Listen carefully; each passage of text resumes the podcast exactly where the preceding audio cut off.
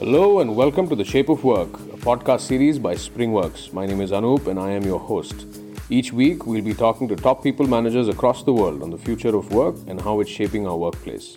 So sit back and get ready to find out more from these movers and shakers as we have a no-holds-barred, anything-goes conversation with them about their journey, their insights, their thoughts, and most importantly, their ideas and vision for the workplace of the future. Join in on the conversation, leave a comment, and don't forget to hit that subscribe button. Hello and welcome to another episode of the Shape of Work podcast. In this episode, today we have with us Deepti, the Senior Manager, Human Resource Business Partner at MyGate, who is also MBA in Human Resource Management from Symbiosis Institute of Business Management. Hi, Deepti. Thank you for coming and joining us today. How are you, Deepti? Hi, Riddhi. I'm so sorry. I was kind of trying to cut when you were talking, but it's great.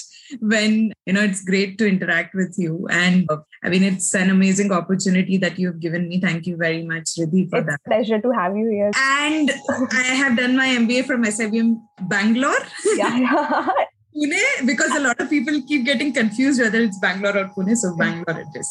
Yeah. Okay. So Deepti, just to set some context about you and what you do, can you tell our listeners a bit about yourself and your journey till now? Yes, absolutely. So hi everyone, my name is Deepti. On a professional front, I have 10 years of work experience spanning across HR and software development. I started off my career as a software developer and then quickly realized that's not my cup of tea. Did my MBA in HR from SIBM Bangalore. And then since then, I have been in this field of HR. I played multiple roles across various startups, MNCs, in the capacity of HR business partner, HR generalist, training and development space. So pretty much touched upon everywhere and currently working as a senior manager, HR business partner with MyGate.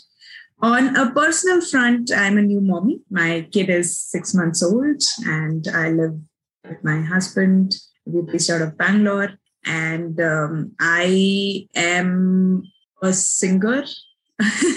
I like to listen to a lot of good music and I think I won't say I'm a writer because pretty much everyone nowadays writes or content creates. No, please. I have gone through your LinkedIn pages and you have written a lot of great articles.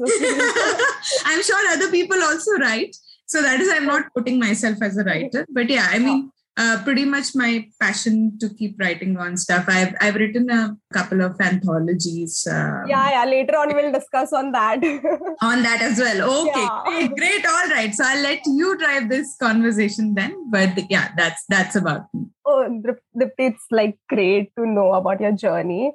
And so talking about your role, since currently you are working as a senior manager, right? So you have handled large employee base that is around 600 people somewhere you have mentioned. And of course, it's not an easy task. And the top of that, you are a mom and it's very difficult to balance life. Work-life balance is also very equally important. And definitely at some point in time, it's really challenging to manage everything, right? So can you tell our listeners about the difficulty you face and some tips and tricks to handle large employee base? Yes, absolutely. So I think, Riddhi, firstly, I would like to say that I'm fortunate enough that I got a good maternity break from my company's end and I'm yet to resume work. But I feel that handling a big employee, base, which I've done earlier in one of the MNCs that I worked with, it comes with its own set of challenges. I think scale is the only challenge, right? Even if I'm handling an employee base of, say, about 20 folks, each person is individual. I have to tailor my approach towards them based on their preferences, right? When it comes to 600 folks, it's just the scale, right? It's easier to manage 20 folks. It's more difficult to manage 600 folks. Yeah, definitely. So I think scale becomes a challenge. And on top of that, as you scale up and it happens with businesses as well, you tend to categorize right? You start categorizing those problems into different buckets. So two people might have a similar problem and you put them into one bucket and you say, you know what, this can be one of the solutions, right? But that can't be applicable to both of them, even if they are coming with similar problems. So for instance, I can tell you, like, you know, there can be two people. Let me take an example like myself. I'll say, you know what, I need a break or probably an extension of my maternity leave because I have like a 6-month-old daughter. There might be someone else who might be saying, you know what, I need a sabbatical probably for like 2-3 months because my, you know, someone in my family is not keeping well. Now, the categorization can be that of a break, right? Yeah. But I can't arrive at a similar solution for both of them because both of their needs are different, right? So I think that becomes a challenge when the business starts to scale and the employee base kind of increases. Bucketing the problems into one category doesn't really seem to be the issue, but providing the same solution, right? That seems to be the issue. And that is what I have faced when I've kind of worked with, I kind of moved from a smaller employee base to a larger employee base. And with respect to the tips and tricks of managing it, I think being in touch with the leaders, right, under whom you have a bigger employee base, being in touch with them and being in tune with whatever they are trying to say or whatever problems they are trying to describe on a frequent basis, that kind of helps sort it out rather than being extremely disconnected and not knowing what's happening within one's business unit or within one's department. Definitely, like you have given great suggestions, and I think people pursuing HR really have a huge advantage with their advice. And like, I think not even that, but for the people who want to have a leadership skill, I think these are the great points they can imbibe in themselves. Yeah. And yeah, so, you know, talking about skills, and skills are quickly become obsolete. And from the recent and current job market, companies can only address the talent need of a future fit business with upskilling. And since a lot has been spoken about upskilling in this season of layoffs, and you discuss layoff issues many times in some of your articles, right? So what are your views on that? All right. It's a good question.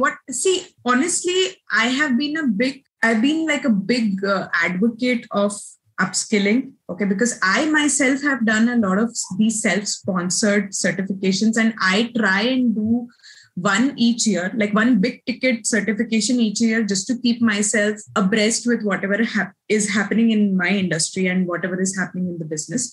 But with that being said, I think upskilling was a huge thing, which was kind of missing till the pandemic happened. And then suddenly everybody started to talk about upskilling. Everybody was learning or picking up courses on Coursera, Udemy, LinkedIn Learning. There were just, even YouTube for that matter, right? And there were just so many learning avenues. I think upskilling now has become more of like a superficial thing. Okay. Now hear me out. I don't mean to degrade anyone or say, you know, you're not learning anything, but, you know, learning a thing and putting up certification has become more of like a resume point. Okay. Yeah. Which honestly, I have also been guilty. I have also been there at some point of time in my career. But true upskilling is when you're trying to learn something in the space in which you aspire to be, or you want to improve yourself in the space in which you're already in. And it doesn't necessarily only have to be through certifications or through courses. It can also be by taking up, you know, small consulting stints, okay, doing live projects, or reaching out to people saying, you know what, this is the problem that I saw you describe in one of your LinkedIn posts. Can I help you out with it on a pro bono basis, right? I think that's more to do with upskilling nowadays. And in organizations, again, which are like seriously focused on upskilling, they're not just providing those avenues of learning. Like they're not like, you know, we're giving you free subscription of LinkedIn Learning or Udemy for that matter, right? But they're also kind of building those career paths for people, saying that, hey, today you are a project manager. Tomorrow, suppose you want to move to, say, the space of being a data scientist. What is it that you can do, right? And then giving them mentors in place, giving them the proper resources in place wherein they can work, they can shadow people on the projects that they are already working on, and they are more well prepared to move to a role like that, right? So I think in this sad season of layoffs, I mean, it really pains me to see so many people getting laid off, and I've seen it now like what, thrice in my life. I've seen it in 2008, and I saw it kind of somewhere, I think in 2012 also, when it was, you know, the market was, yeah. And I'm seeing it now. It's equally painful, right? But I think only upskilling is not the answer in today's times, because everyone has done that during the pandemic. Okay. I think it has to be a mixture of upskilling. It has to be a mixture of building a good network. Again, that's a topic that I'd like to talk about at a later point in time, you know, because everyone's understanding of networking is different, and my understanding of networking might be different from someone else's. I think it has to be a blend of upskilling, you know, building a good network, and then, you know, also taking up things that you otherwise your ego won't allow, right? Like if I am a tenured person and I say, no, I don't want to do freelancing assignments because, you know, I have reached a certain point in my career wherein I make XX amount and I am at XX designation, that really doesn't hold good in today's times. And I think with the Gen X, which has, Gen Z, which has already entered, and Gen Alpha also, which is there, times are going to get more complex. There's got to be a lot of more fluidity flowing into the work. Yeah, just that you have mentioned, like categorizing your priorities is very important, because nowadays, like people are going into a FOMO, fear of missing out, because definitely they don't know, because just because they are doing, they also wanted to do. Yes. So that is not how the thing works. Yes, absolutely. So I think we have discussed a lot so far, but of course we cannot miss on this topic, because as someone who has been an HR for a very long time, I think over a decade, it's a perfect question to ask Deepti that helps the upcoming youngsters, because the basic meaning of the term toxic environment, it has become a trend to quit job for normal reasons like low salary, no promotions, no career growth, etc. And then people call those places toxic. I just wanted to know your opinion on what a toxic workplace really is. All right. Thank you, Riddhi. Thank you. I think this is a very pertinent question, and it's being asked to someone who's been a job hopper in her life. Okay. And I started job hopping when the term in itself was not very appreciated in the market. See, I have also quit places because of, you know, reasons which are personal, professional, both combined. But honestly, I don't think I have ever worked for a toxic workplace. I'll tell you why. Because, you know, everyone at the end, though they are working for an organization, they're also looking out for themselves. Okay. And that's the way to go, right? You know, for you, maybe right now, the priority may be how can I establish myself in this industry in which I've just stepped in, and how do I move up the ladder? For me, it might be, you know, how do I take up something which will help me spend more time with my child, right? Maybe 5 years ago, my priority would have been the same as yours, but my priorities have now changed. So I think at every given point of time when someone is working with an organization, they're also looking out for themselves. And once they see that there's a mismatch in terms of what they want versus how they are getting aligned to the organization, that's not really matching, that is when they decide to kind of call it quits. Now, that can be, like you rightly said, because of an umpteen number of reasons, like, you know, low salary, promotion, stopped, or maybe for that matter, even office politics for that matter, right? But I think, you know, what I have lately noticed is people calling it a toxic workplace because, one, I think this mental health thing is very much in vogue, okay? And while I appreciate that the topic is coming up, people are using mental health at the drop of their hat. You know, my manager scolded me, my mental health got affected. Boss, I mean, come on, like have some amount of thick skin, right? Your parents might also be scolding you, doesn't it? Or my mental health went for a toss. It doesn't go for a toss like that, right? Toxic workplace would be where someone is constantly abusing you, right? Yeah. Where someone is calling you names, someone is saying, you know, you're doing a shitty job, or, you know, this is not, you are not capable of doing it day in, day out, every day, say for months. That is when you can call a work. And that too, I don't think it's the workplace. It's a person concerned, right? It can be your manager. Whereas another team might have a great manager who might be totally encouraging that particular team. So I think it has to do with, you know, abuse, workplace abuse, sexual abuse, mental harassment, or for that matter, you know, continuously blocking of your progress. When I say continuously blocking, like you've been associated with an organization for 3 years, you're seeing that you're not being picked up on any good projects, even if you have the skills. You're seeing that there is a lot of office politics. You're seeing that your promotion is being stalled. You're seeing that your appraisal has always been low despite, you know, you performing well and you giving the proof to that, saying, you know, clients have appreciated me. See, these are the appreciation meals, and then nothing happening. Then you can still probably go ahead and call that place toxic.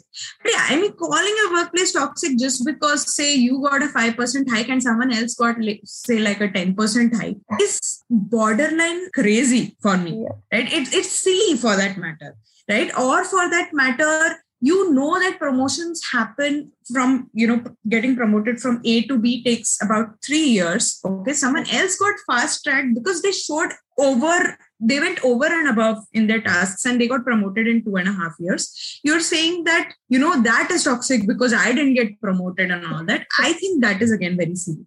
So toxic workplace in people's minds, I think whoever is listening out to me, it has to be very clear. It has to be a place where you're constantly ridiculed, constantly insulted, constantly feel abused, feel unsafe. That is when you can call a workplace toxic. Otherwise, it is the generic dynamics of the corporate world. Okay. And whatever said and done, the corporate world has become complex. It has become more brutal and we have to go with the flow. We have to accept it as it is.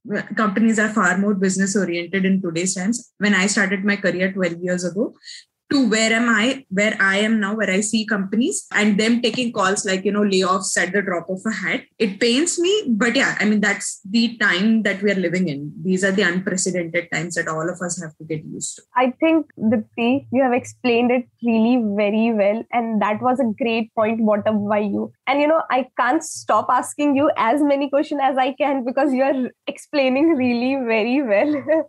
Thank you. Yeah. And you know that I was going through some of your articles and you have mentioned that being empathic versus knowing what the other people has experienced because you have experienced it yourself are two different things. So can you share your opinion on this? Yes. So basically it was from this viewpoint that, you know, a lot of people ask you to show empathy, right? I think you just can't show empathy for the sake of it, right? You need to have empathy in yourself to actually show it to people, saying, you know what, I empathize with you and your situation, right? But somehow people who are able to show it more naturally are the people who would have experienced it themselves, right? For instance, I'm a new mom. Right? Before I became a mom, I could empathize with people who said, you know, my child is demanding my attention or my child is sick. I have to attend to that person. As an HR professional, I could show the empathy, but I did not really understand the actual challenges that would come with motherhood. Today, as a mother myself, when someone tells me, you know what, my son or daughter has fallen sick, my level of empathy would be higher, right? Or the way I look at it would be much, much different because I know how it feels to be a mother. Or I know how it feels to be a parent now. So I feel empathy is something which can't be shown just for the sake of it, right? And though there's a lot of talk around empathetic leadership, people should show empathy and all that, I think it's somewhere still a very natural trait that comes to people out of the life experiences that they have seen, right? When I look at a struggling entrepreneur who would have struggled for say 5-10 years, but would have built a great empire after that. I can only empathize because I have not really done that. Yeah. Right. But my empathy will be from the limited experiences I have experienced. So if I have seen someone who's close to me, who has struggled in entrepreneurship and has built an empire, I'll be more empathetic towards the stranger who's doing that because I'll be able to understand what kind of challenges would he or she have overcome, and that would be even more different from someone who would have done it themselves. So I think that is where I was trying to explain the difference between. Yeah. Because of course, everyone cannot experience everything. Everything, correct.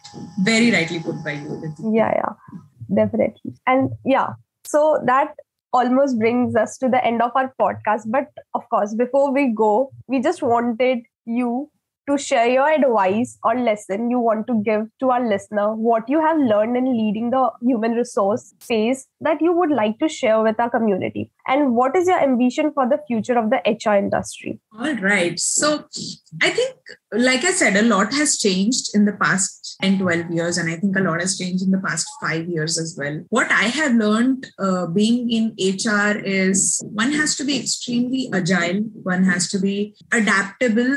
We might not always be open to change. Let's accept that fact. Not everyone is open to change. And I myself, if I look at myself, I might not always want to welcome change.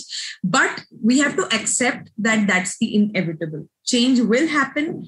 And the sooner we align ourselves to a change, which is for a positive result later, which we might not be able to see right now, I think that's the best way to go. Another thing that I've realized is we have to be a lot more aligned with the business and a lot more, I will not say numbers oriented, okay, because everyone says that HR has to be more numbers oriented. They have to be more analytical. I think that is there.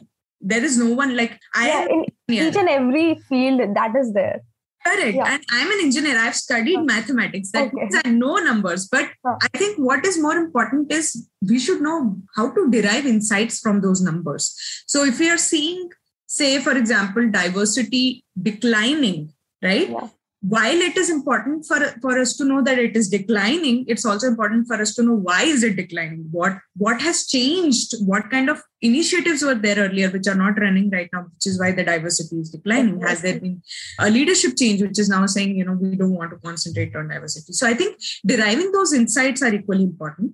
So these are some of the changes that I've seen in the past couple of years. And these are some of the things that I have also kind of learned is, you know, to be more agile, to be more accepting of the change, to be more adaptable, to be more insights deriving, and at the same time to be more human. I think somewhere we are missing that out big time in organizations. That's happening across organizations, across industries, across businesses. It kind of pains me to see that sometimes these conversations, you know, suppose let us take the example of layoff conversations. They're so inhuman.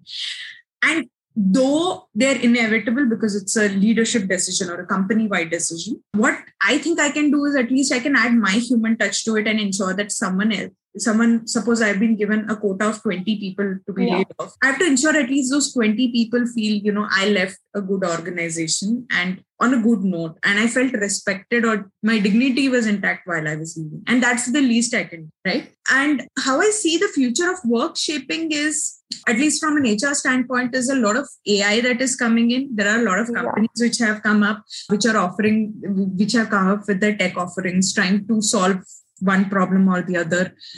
There are companies which are trying to solve the problem of campus hiring, you know, when someone doesn't have to go to different campuses, but can come onto one platform and kind of, hire from there.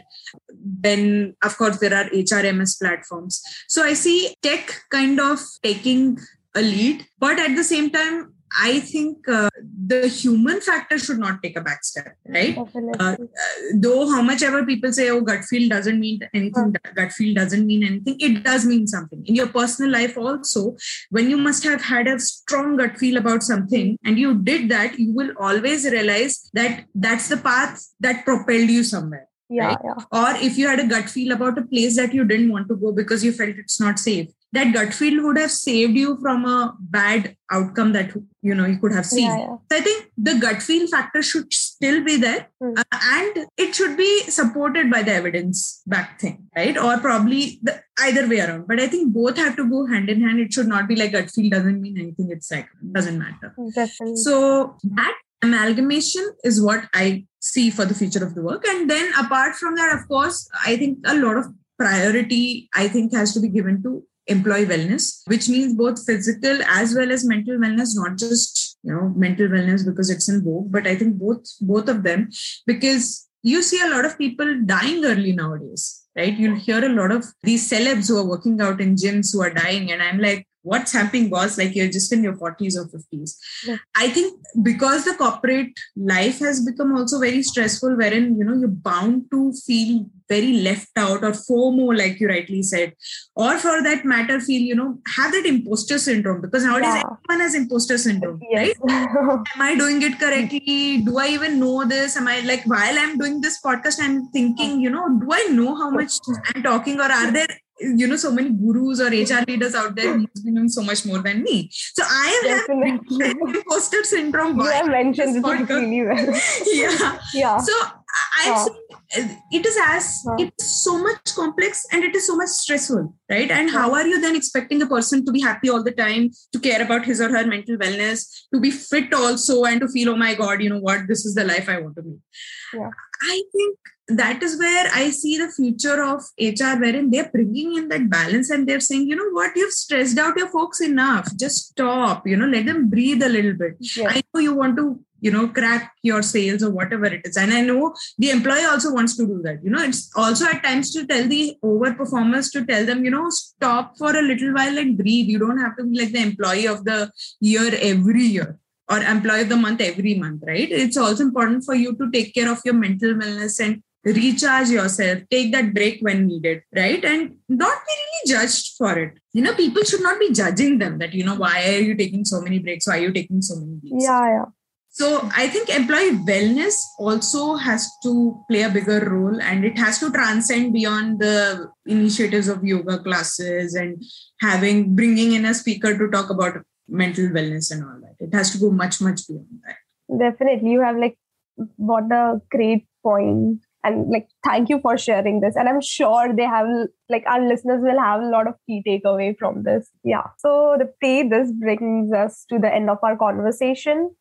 So before we leave, can you tell our listeners where they can reach out to you? Yes, absolutely. I'm available on LinkedIn. So KS Deepti is my handle. You can search for me by the name of Deepti K S. And I'll be happy to connect and talk anything regarding HR or anything otherwise you may want to talk to me about. Definitely. So it was lovely hosting you, and I just don't want to go because you are explaining really well and just wanted to ask more and more questions as I can. But no worries. Maybe for some time later. Definitely. And thank you for sharing your insights with our listeners. And Deepti, have a nice day. It was a pleasure having you here. Thank you.